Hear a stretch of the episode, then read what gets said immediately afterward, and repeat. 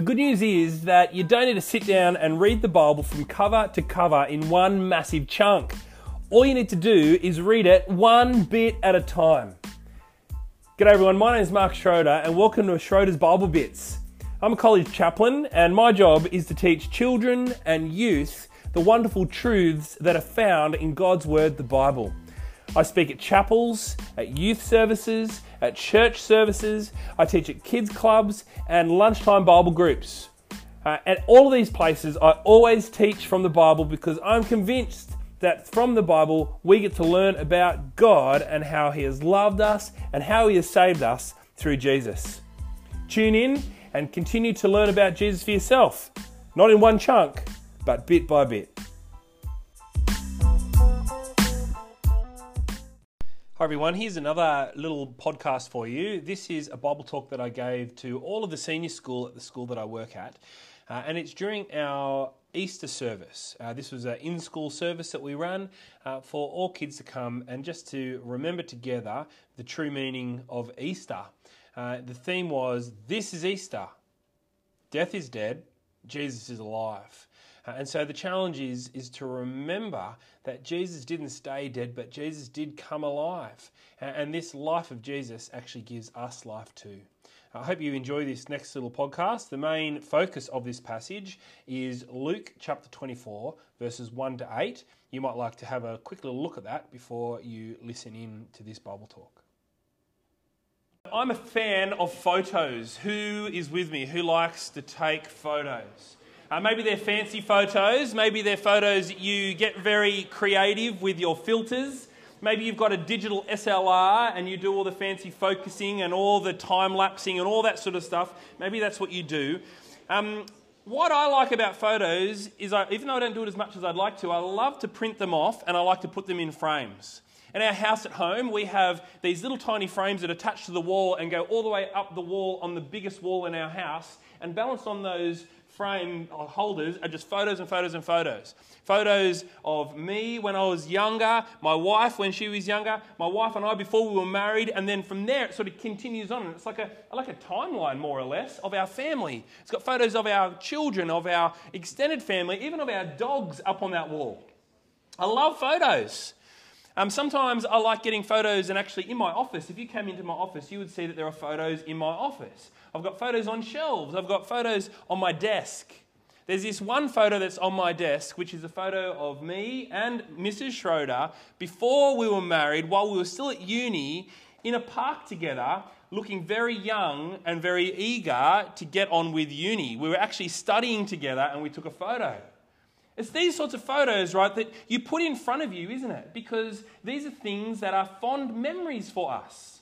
These sorts of photos are the, the things that maybe motivate us as we get going.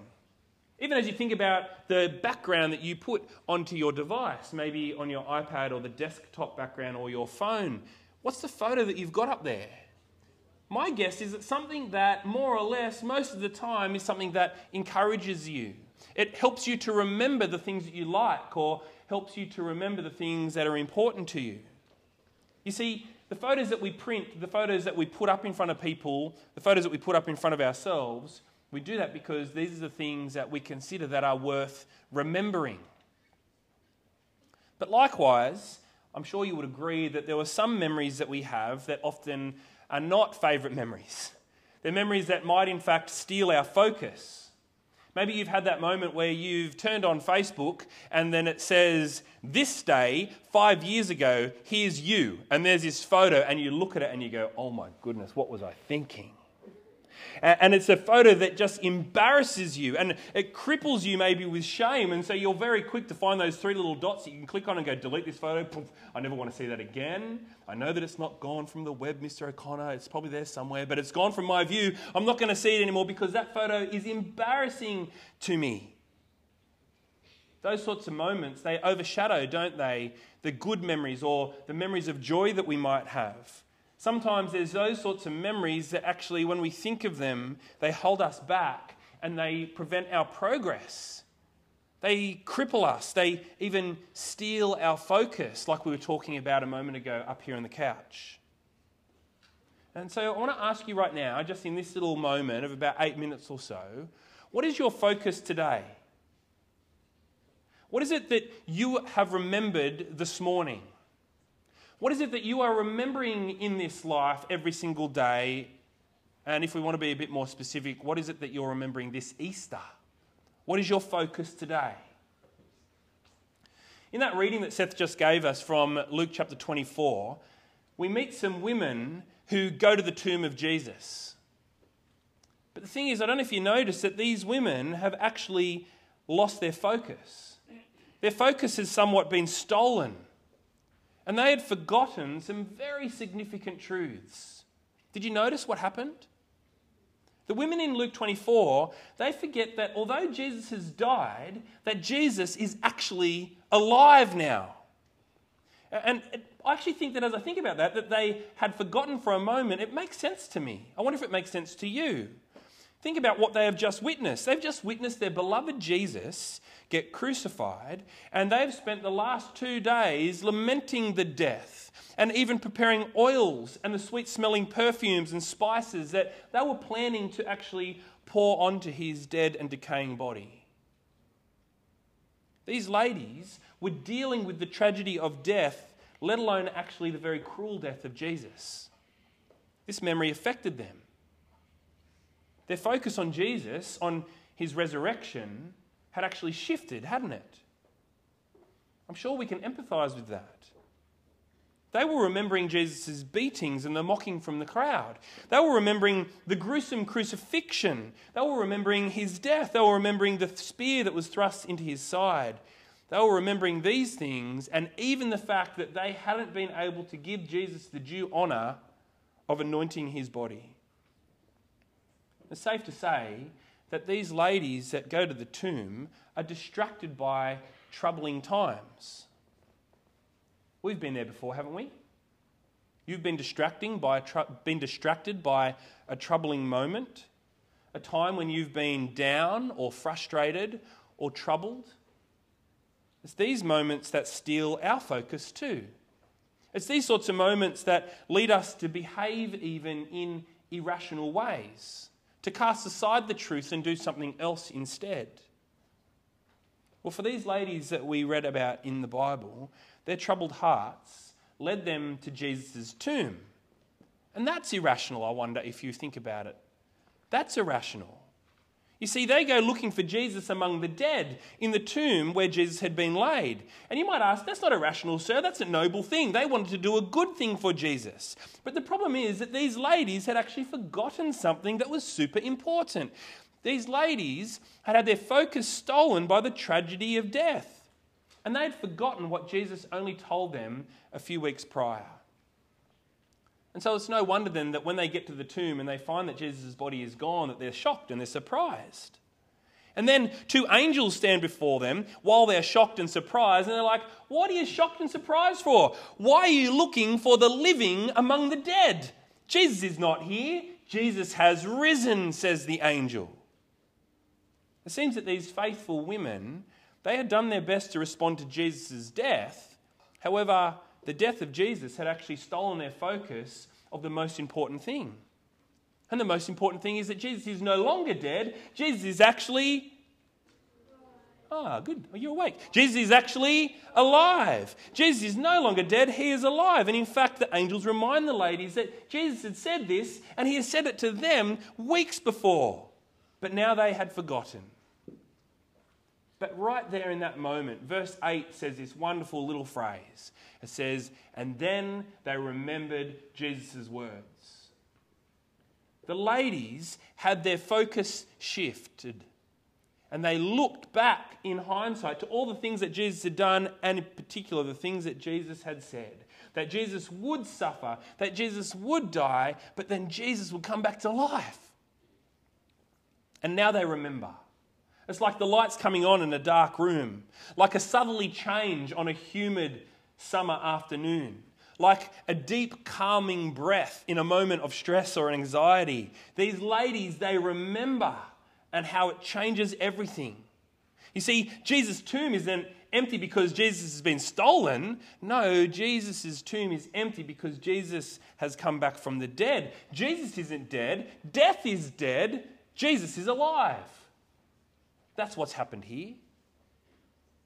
And so, this news and this memory that they rediscover changes everything. This isn't a memory to forget or to delete like a Facebook memory that pops up for them. This is not something that they ought to remain silent about. No, this is something that they need to go and to tell. And so these ladies, they run home, and we discover in the rest of the story that the ladies run home and they tell all the other guys that are waiting around. And they're feeling very sad. And then before they know it, to their amazement, they are sitting and eating with Jesus, getting all the evidence that Jesus is no longer dead, but Jesus is alive. Here is Jesus sitting with them, actually eating with them, speaking to them, letting them see the wounds of his body, the markings of his death, but actually experience the fact that he is really there. Broughton, don't forget the details of Easter. Jesus died but Jesus is alive. This is Easter. This is the Easter story. Jesus is alive. So remember. And I say remember because all too often I think we forget. We forget the details about Jesus. In good times, we forget because when the going's good, then who needs Jesus, right? I can do this all by myself.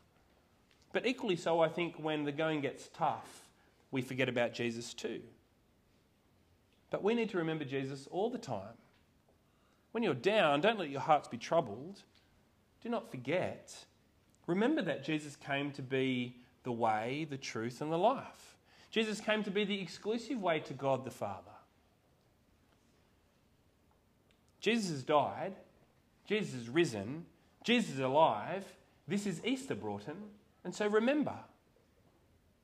The Bible actually says that because Jesus is alive, we are also made alive in Christ.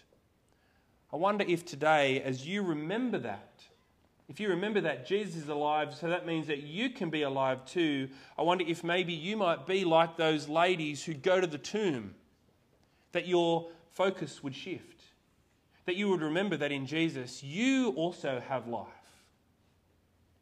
Jesus has raised back from the dead so that you can be raised from the dead too. So let's return to my original question at the beginning of this Bible talk. What is your focus today? What is your focus this morning? What is your focus in this life? What is your focus this Easter? Is it on Jesus? Because Jesus is the one who brings resurrection. Jesus is the one who brings life. And so we at Broughton, we pray that you would put your hope in Jesus and you would join us in getting the life forever with God. Uh, please bow with me as we pray. Dear Heavenly Father, I thank you that today we could remember the death of Jesus, but we could also remember Jesus' life. Thank you that death is dead and that Jesus is alive. And so, Lord, I pray that you would help us this Easter to remember the living Jesus Christ, to remember his death and resurrection and the life that is now available to us through Jesus. Lord, I pray also that today you would help us to have a great day. Help us to live a life through Christ because we have a life in Jesus who is no longer dead, but who is alive. In Jesus' name I pray. Amen. Now, earlier on in this year, we were told that we couldn't sing together.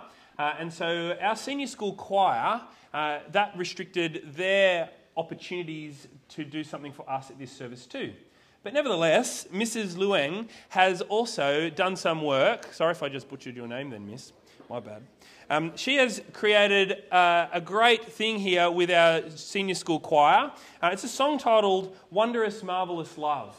And so I wonder, as this song plays this morning, you might consider the, one, the wondrous, marvellous love of Jesus to die for us in our place. Direct your attention to the screen.